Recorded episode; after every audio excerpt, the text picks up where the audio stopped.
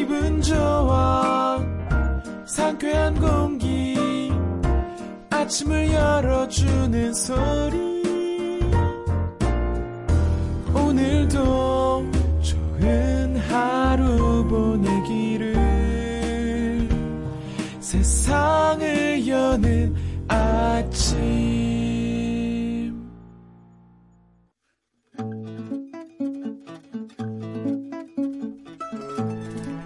김하나의 하루 하나 다른 생각.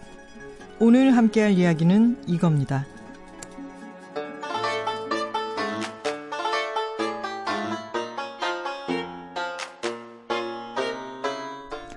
한 캠핑 장비 브랜드의 본사는 거대한 캠핑장 안에 있어요. 삼면이 유리로 되어 있고요. 창밖으로 캠핑하는 사람들의 모습이 보이는데요. 바로 이 캠핑 장비 브랜드의 고객들의 모습이에요. 여러분이 작업실을 어디에든 만들 수 있다면 어디에 두고 싶으세요? 영감을 주는 장소는 어디인가요? 오늘은 이 이야기 함께 하겠습니다.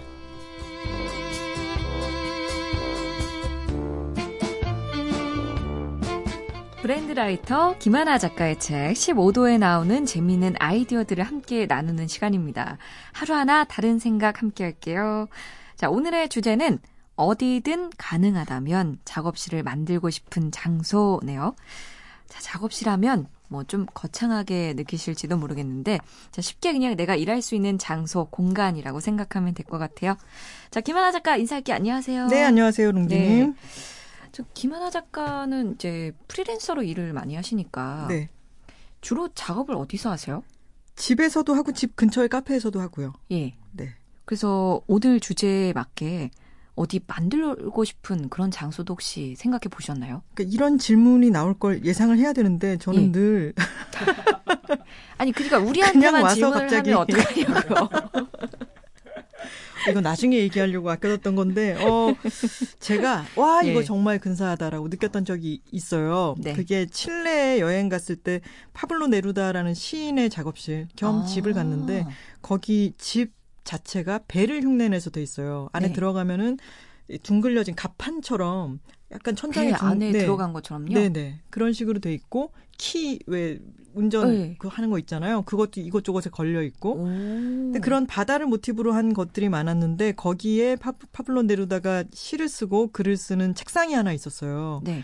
그게 책상이 생각보다 되게 작아요. 오. 근데 그 앞에는 한 정사각형 정도의 어, 창문이 뚫려 있는 거죠. 네. 그리고 창문 가득히 바다가 보여요. 진짜 바다요? 네. 오. 그게 바닷가에 면한 집이라서 책상에 딱 앉아가지고 앞을 쳐다보면은 그냥 파도가 나에게로 들이치는 그런 야. 곳인 거죠. 그래서 책상 자체는 작지만 와 이 스케일은 엄청나게 열려 있구나라는 생각을 했었는데 네. 전 그런 책상이 하나 있으면 좋을 것 같아요. 앞에 있는 어. 창문으로 계속해서 파도를 볼 수 있는 곳 네. 음, 그런 곳이 있으면 좋을 것 같습니다. 바다 근처로 가셔야겠네요. 네. 야, 본격적인 사연을 그럼 만나봐야 하는데, 자, 우리 지금 새아침 작가들도 네. 프리랜서라서 되게 이곳저곳에서 글을 막 쓰는 모습을 볼 수가 있어요. 음, 어, 먼저 우리 이자혜 작가, 회사에 텐트를 쳤다. 이런 소문이 있어요. 안 그래도 이자희 작가님이 먼저 미리 적어서 주시더라고요. 예. 네. 이자희 작가님은 현장에 있어야 직성이 풀리는 타입이라 현장 가까운 곳이면 좋겠어요. 라디오 쓸 때는 스튜디오 근처에 저만의 1인 작업실이 있었으면 좋겠고요. 영화나 드라마 쓸 때는 세트장이나 촬영지 근처에 이동식 작업실이 있었으면 좋겠어요. 막 상상하게 되네요. 컨테이너 하우스에 바퀴가 달려 있으면 될까요? 마트에 있는 카트처럼 영차영차 밀고 다닐 순 없으니까. 대형 트럭 위에 컨테이너 하우스를 올려야 할까요? 운전면허부터 따야겠네요. 하셨습니다. 아, 갑자기 그 생각 났는데요. 왜 헐리우드나 이제 네. 촬영장에 가면은 배우들 트레일러. 컨테이너, 아니, 트레일러로 된 대기실 있잖아요. 그죠. 어, 그런 것처럼. 작가님이 예. 이런 보잉 선글라스 같은 거 쓰고 작가 글 쓰러 왔습니다 이러면서 확 트럭을 몰고 오면 너무 멋있을 것 같은데요. 아, 우리 왜 작가라 그러면은 늘 예. 어 좀 글을 쓰는 사람들은 active한 것과는 차이가 있- 멋있다고 느끼잖아요. 네. 네. 근데 이 현장파로서 막 차를 끌고 다니면서 글을 쓰고 이러면은 멋있을 것 같아요. 어, 그러네요. 이자혜 작가님이 예. 현장파셨군요. 아, 반, 반드시 그 현장에서 자기가 쓴 원고를 소화하는 모습을 확인하고 싶어 하고 아. 그런 거 있더라고요. 그리고 음. 그, 근데 너무 피곤한 날은 좀 쉬어도 되지 않냐라고 네. 제가 얘기를 했는데 현장감을 느껴야 음. 그 다음 날 대본이 또 나온대요. 우와. 이 우와, 프로식. 신기하다. 우와.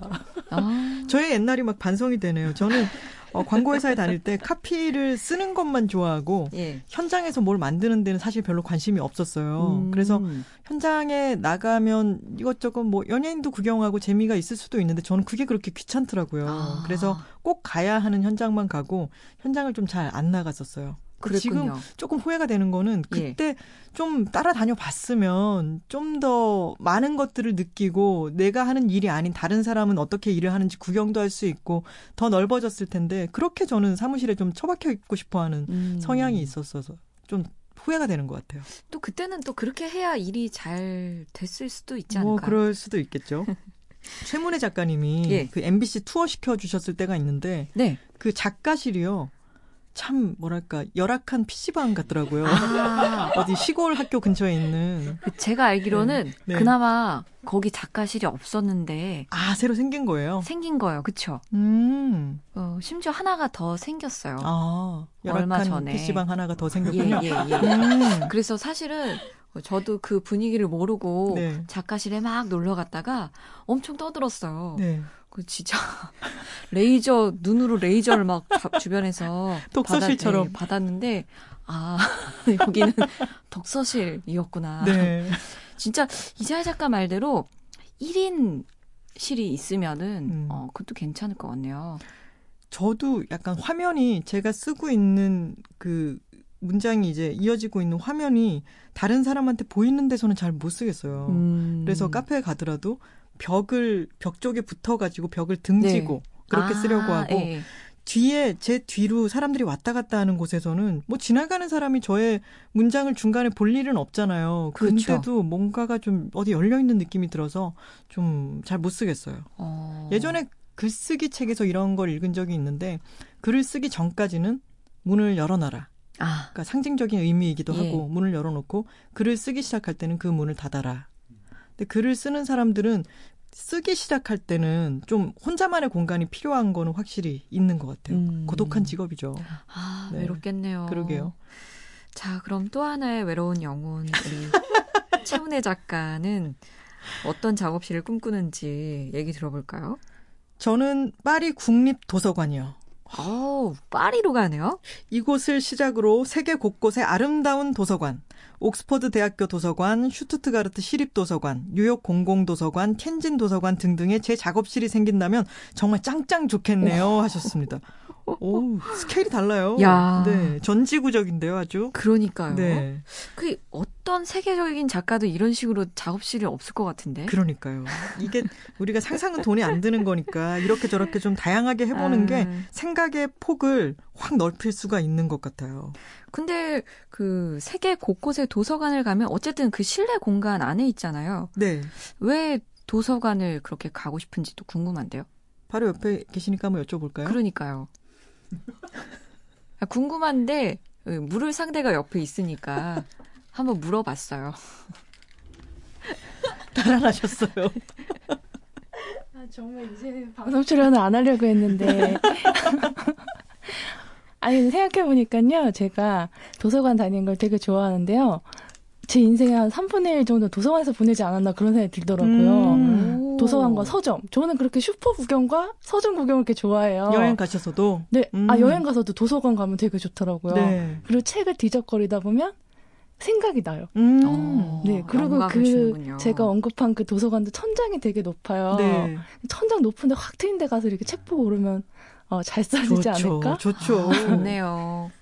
그게 실제로 연구 결과가 그렇대요. 천고가 높은 곳에 있으면 창의성이 더 개발된다고. 음. 그리고 파리 국립도서관에 내 작업실이 있다고 상상을 해보면 뭐랄까 향기가 좀 달라지는 느낌? 아, 그렇죠. 그쓸 때. 나라마다 특유의 문화적 맞아요. 공기랄까? 맞아요. 남산 도서관도 혹시 최문혜 작가님 남산 도서관 가보셨나요? 그 거기도 너무 좋죠. 남산 도서관에 저는 어 가본 적이 한 두 번 정도밖에 없는데 네. 한 번은 벚꽃이 만개했을 때였어요. 오. 근데 거기 열람실을 들어가면은 가로로 아주 긴 창이 있는데 네. 거기 가득 벚꽃인 거예요. 진짜 멋있겠네요. 너무너무 멋있었어요. 그건 또 남산 도서관만의 어떤 향기겠죠. 네. 그래서 참 사람이 정말 환경에 영향을 많이 받기 때문에 여행을 다녀 오면 영감을 또 많이 받잖아요. 네. 새로운 공기와 새로운 어떤 자연도 그렇고 건축물도 그렇고 그런 거를 좀 보고 다녀보면은 영감이 많이 오겠죠. 어, 음, 여행 가고 싶어지네요. 그러게요. 음. 작업실을 갖고 있는 작가들이 참 많잖아요. 근데 제가 좀 찾아봤더니 예. 좀 독특한 작업실을 갖고 계신 분들이 있더라고요. 그래요? 네. 김태용 소설가는 대학 교수라서 버젓이 교수실이 있지만 가로 1.5m, 세로 2m 정도 되는 고시원이 작업실이래요. 아, 보증금 없이 월 16만 원인 이곳엔 책상 하나, 의자 하나가 전부. 글만 쓸 수 있는 공간이라서 좋다고 하셨다네요. 어, 이 약간 자학하는 느낌인 것 같은데요. 그러게요. 독방에서 거기 고시원은 진짜 다들 예민하잖아요. 음. 숨소리도 잘 못 낸다 그러던데. 아. 이게 여기서 사는 거라면 정말 힘들 텐데 글만 쓴다고 생각하면 네. 어, 정말 독서실처럼 이용할 수도 있겠죠. 어, 네. 간단하게 왔다 갔다 글만 쓰고. 네. 그리고 한민복 시인의 경우에는 결혼 후 밥은 먹고 살 수 있다는 얘기에 인삼 가게를 냈는데 어머. 이곳이 책도 읽고 시도 쓰는 시인의 작업실이라고 합니다. 참고로 한민복 시인은 강화도에 살고 계세요. 아, 강화도 인삼 유명하죠. 음. 아, 인삼 가게를 냈는데 인삼 오, 가게라. 이거 좀 좋을 것 같아요. 야, 인삼 가게 사장님과 시인의 관계. 어, 그렇게 떠올린 거 되게 언밸런스한 듯 하면서 묘하게 어울리는 것 같기도 하고. 근데 희한하네요. 중요한 건 장사 잘 되면 안 돼요. 아, 고객 응대하다가 그래요? 네 시- 실수 시간이 없어지죠. 아, 장사가 좀 한적하게 하루에 몇 명 정도 예. 오가는 그런 데여야 할 것 같습니다. 아니 먹고 살려고 했는데 또 너무 뜸해도 그 밸런스를 맞추기가 힘들어요, 그죠? 근데 뭐 인삼 좀 단가 있으니까 좀 좋은 삶으로 이제 많이 하시면 네. 어떠실까 싶네요. 자, 첫 번째 사연부터 만나볼까요? 어딘가로 나를 데려가줘라는 것처럼 정말 멀, 먼 곳을 상상하신 분이 계세요. 예. 남극이나 북극이요. 작품 써야 도시로 꺼내주는 조건이면 어떨까 해요. 어 무서워. 어 무서워. 이런 사람들 무서워 나는. 미저리 같기도 합니다. 주위 사방 수십 킬로미터는 예. 얼음이나 모래밖에 없고 걸어서 탈출 불가. 오. 전화와 인터넷은 되지만 데리러 오라거나 할 수는 없고요. 온전히 내 안에 침잠할 수 있는 조건이면 좋겠어요. 야. 단 추위나 더위는 철저하게 방어돼야 해요. 제가 추위는 지- 쥐약이라. 또 사람이 아주 없으면 미칠지도 모르니 같이 수다 떨고 밥도 먹고 작업실 관리해줄 사람이 한 명 붙어 있었으면 좋겠습니다. 관리자 관리자. 귀여운 고양이도 한 마리 있었으면 더할 나위 없겠어요 하셨습니다. 아, 참. 참이 무서운 예. 상상이라고 해야 할지 귀여운 상상이라고 해야 할지 이분 틀림없이 마감 닥쳐서도 일이 안 돼서 막 파닥파닥 해보신 분일 것 같아요. 그러니까 이분은 네. 그 관리자로 편집장을 옆에 붙여두고 어, 작품을 쓰시다가도 이제 주의가 좀 잘 흐트러지는 분이 아닐까 싶습니다. 음, 참. 아니, 우리가 근데 뭘 하다가 좀 안 풀리고 그러면 차라도 한 잔 하고 좀 음. 쉬어가고 그런 것도 필요한데, 아, 이건 스파르타인데요. 이 이분이 지금 사람이 없으면 아주 미칠지도 모르겠다라고 하셨잖아요. 예. 어, 그게 정말 그런 것 같아요. 미셸 투르니의 소설 중에 로빈슨 크루소를 패러디해서 쓴 방드르디 태평양의 끝이라고 하는 소설이 있는데 거기 제가 기억나는 장면이 로빈슨 크루소가 사람도 아무도 없고 그러니까 무인도에 앉아가지고 수평선을 이렇게 가만히 바라보다가 점점 이상한 생각이 골똘해지는 거예요. 저 수평선이 사실은 아주 거대한 존재의 눈동자 위라면 뭐 이런 식으로 오. 생각을 막 펴나가는 거죠. 예. 근데 그러면서 그 생각을 계속 골똘히 하다가 문득 정신을 차리고 깨닫는 게, 아, 주위 사람이 없으니까 어떤 생각이 하나 골똘해지면 그거를 어느 정도에서 끝내줄 수 있는 주위 환기 요소가 없어지는 거구나라고 아, 깨닫는 게 있어요. 네, 네. 미치기 쉬운 거죠, 그러니까. 그러니까요. 네. 어. 이 관리인이라고 하는 분이 편집장일 수도 있지만 어쨌든 이 관리인이라고 하는 분이 한 분 계신 게 정말 중요할 것 같아요. 아, 그러네요. 네.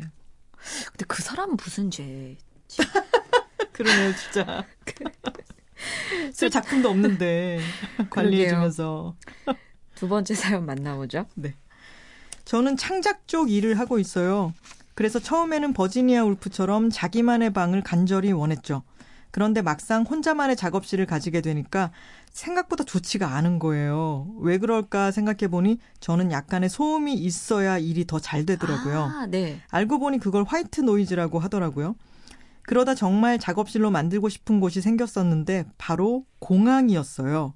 늘 사람들이 있지만 누구도 머물진 않는 그 공간에 혼자 머물며 오고 가는 사람들을 보며 작업을 하고 그러다 문득 훌쩍 떠나기도 하고 말이죠.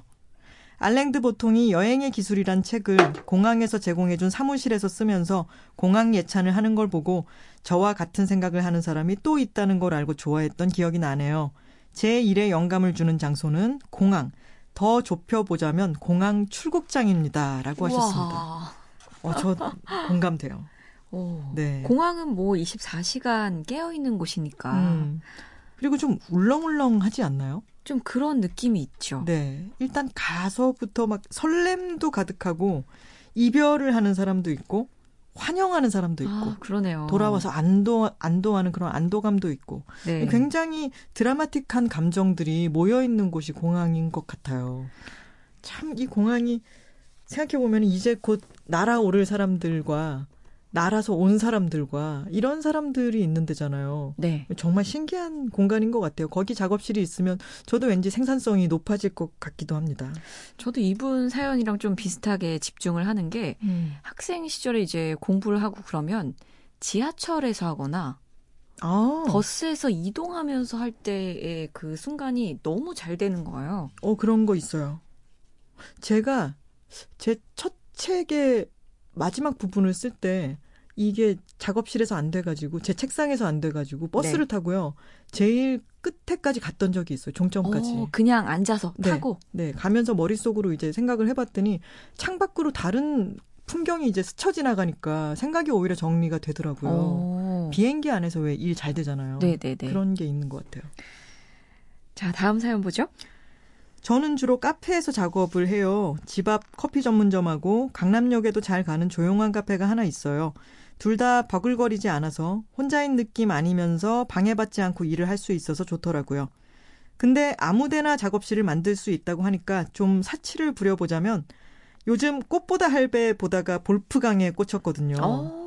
작업실이 볼프 강변 같은 데 있으면 좋겠어요. 그냥 이유가 필요 없을 정도로 가만히 있어도 뭔가 막 차오르고 떠오를 것 같아요.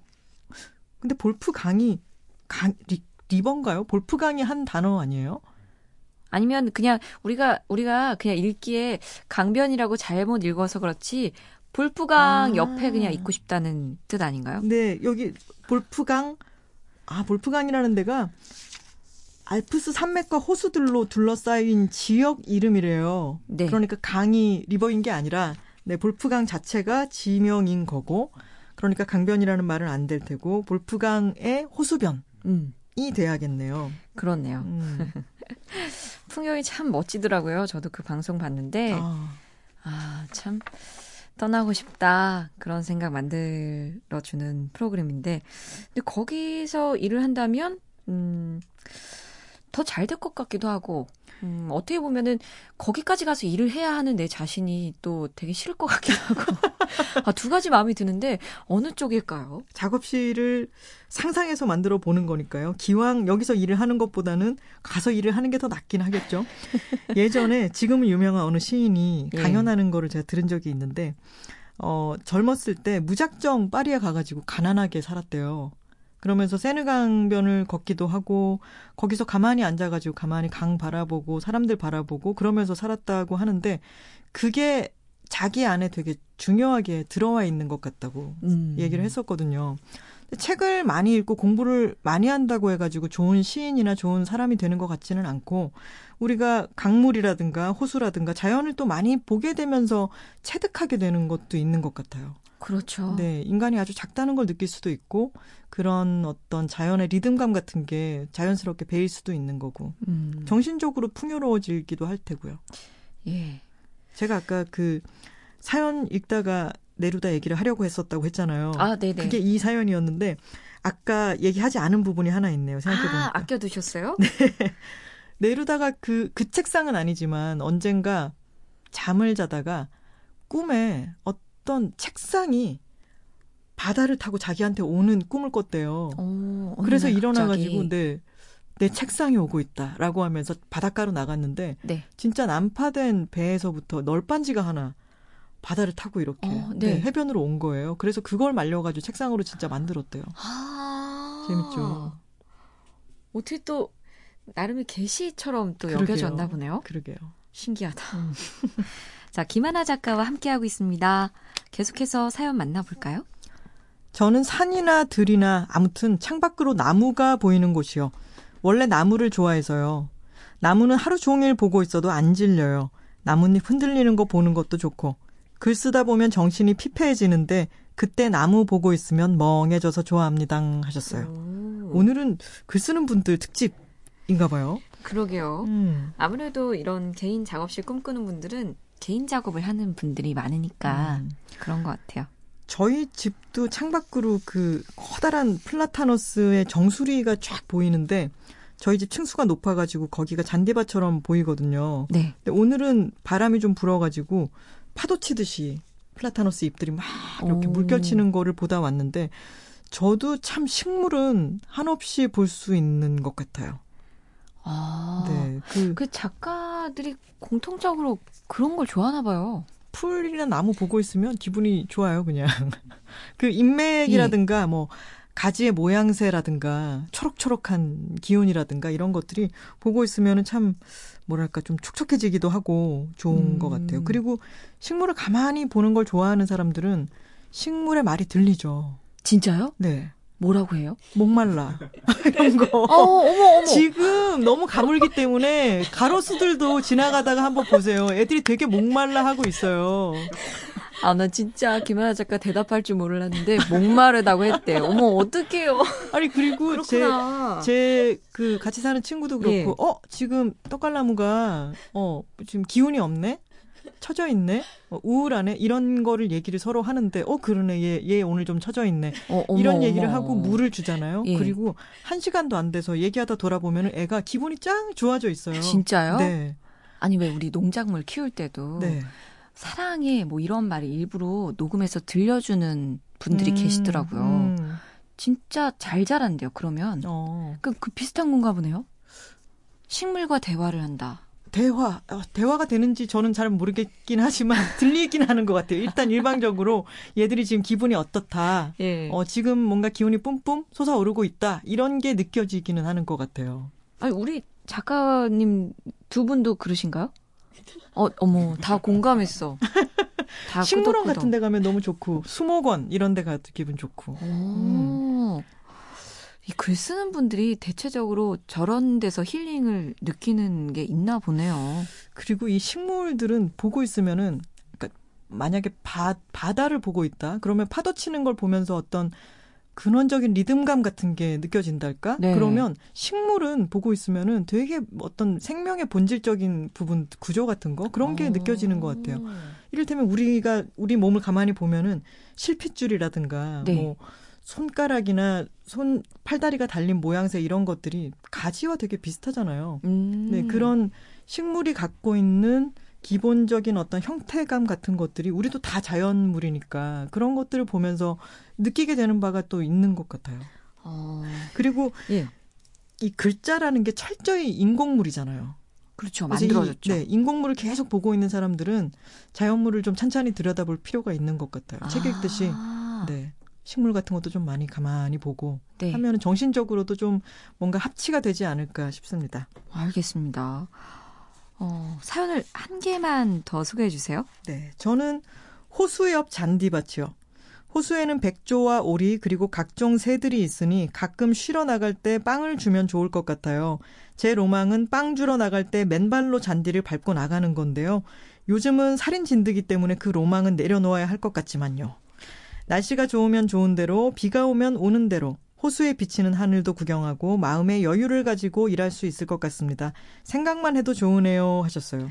이분도 자연 속에 있네요. 아니 생각만 해도 좋으신데 그러면 살인 진드기를 생각 속에서는 죽여버리면 되죠. 없애버리면 되죠. 우리가 상상을 할 때 자기도 모르게 현실적으로 아. 제약을 가하게 되잖아요. 그러게요. 근데 상상 속에서나마 제약 없이 현실에서는 제약 못 제약 때문에 못하는 것들도 좀 펼쳐보는 게 좋을 것 같아요. 야, 오늘 만약에 현실적으로 생각하잖아요. 네, 거의 다 못, 못하죠. 그렇죠. 거의 다, 다. 못해요, 다. 아니, 미세먼지 이렇게 많은데 바깥에서 네. 있다가 음. 명이 줄어들 수도 있어요. 그렇게 생각하면, 어, 너무 무섭다. 그리고 이 호수라고 네. 하는 게, 어, 아까 바다 얘기를 했지만, 호수는, 어, 잔잔하고, 또, 사면이 가로막혀 있잖아요. 음. 그렇기 때문에 좀 안온한 느낌이 오는 것 같아요. 어. 뭐 나를 압도하거나 이런 게 예. 아니라, 어, 호수 변에 있으면 좀 안온한 촉촉함? 차분하고 네. 부드럽고 네. 그런 느낌이 떠오르네요. 이렇게 네. 안개도 막 자욱할 것 같고. 맞아요, 맞아요. 정신에 약간의 물기를 더해주는 그런 게 있을 것 같아요. 거기 호수에 비치는 구름을 보면은 구름 물결도 그렇게 많지 않으니까 구름이 천천히 흘러가는 것도 거울처럼 볼 수가 있을 테고요. 음. 그거 생각나네요. 예. 뭐지?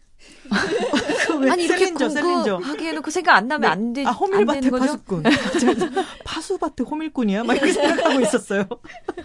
호밀밭의 파수꾼의 호밀밭의 파수꾼이요. 그런 얘기가 있었죠. 그 홀든의 동생인 피비가 피비한테 해주는 얘기였던가? 저 앞에 있는 호수가 어떻게 생긴 건지 아니? 그래서 저 호수가 없었는데 겨울철에 호수가에 내려앉았던 새 철새들이 한꺼번에 날아오르는 바람에 호수를 꽝꽝 언 호수를 발에 단 채로 다 같이 날아가서 네. 여기에 날아와 앉아서 여기 호수가 생겼다는 거예요. 이게 오. 반대일지도 모르겠어요. 이- 예, 이게 예. 이 호수가 그렇게 없어진단다라는 얘기였는지 아니면 거기서 날아온 호수가 저렇게 생겼다라는 얘기였는지 모르겠는데 그런 상상도 참 재밌죠. 바다라면 불가능할 텐데 호수 같은 크기는 철새들이 매달고 떠날 수도 있을 것처럼 느껴지는. 어, 그러네요. 네, 마치 어린 왕자의 별에서는 별이 작으니까 의자를 조금씩 조금씩 43번 정도 뒤로 옮겨 앉으면은 석양을 43번 볼 수 있다고 하는 것처럼.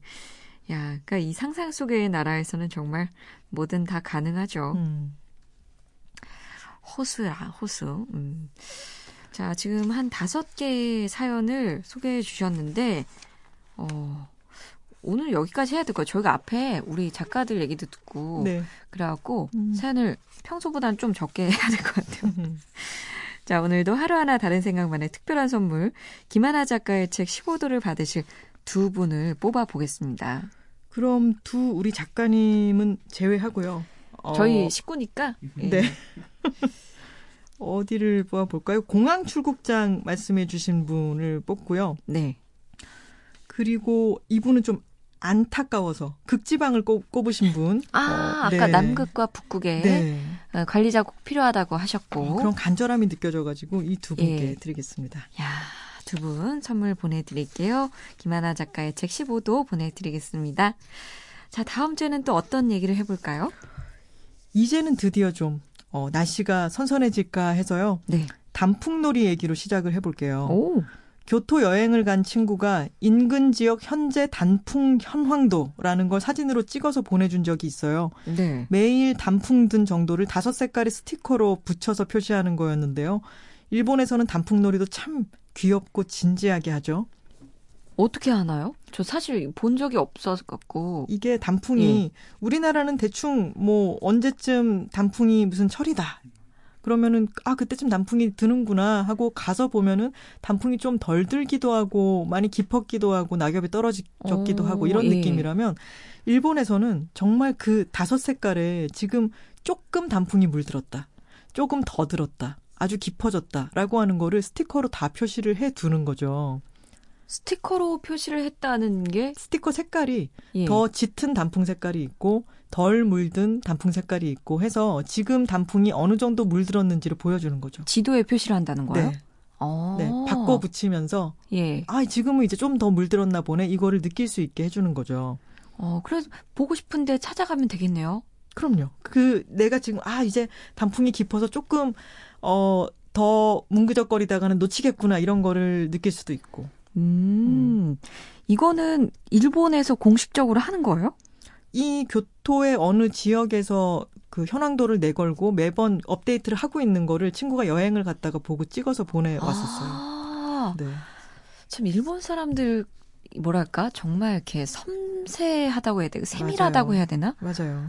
어, 아 이런 것도 만들 수가 있군요. 음. 교토. 그래서 어, 매일의 바람이 조금씩 바뀌고 매일 조금씩 나뭇잎이 물들고 꽃봉오리 꽃봉오리가 하나둘씩 터지고 작지만 참 중요한 뉴스들이잖아요. 어, 여러분에게 중요한 작은 뉴스 어떤 게 있을지 궁금합니다. 이 이야기를 다음 주에 할게요. 아, 저는 단풍 얘기하셔가지고 여행 얘기하실 줄 알았어요. 아, 중요한 작은 뉴스, 작지만 중요한 뉴스. 네. 어떤 게 있을지 다음 주에 얘기 나눠보도록 하겠습니다. 자, 김은아 작가님 오늘도 즐거웠고요. 다음 주에 또 만나요. 네, 고맙습니다.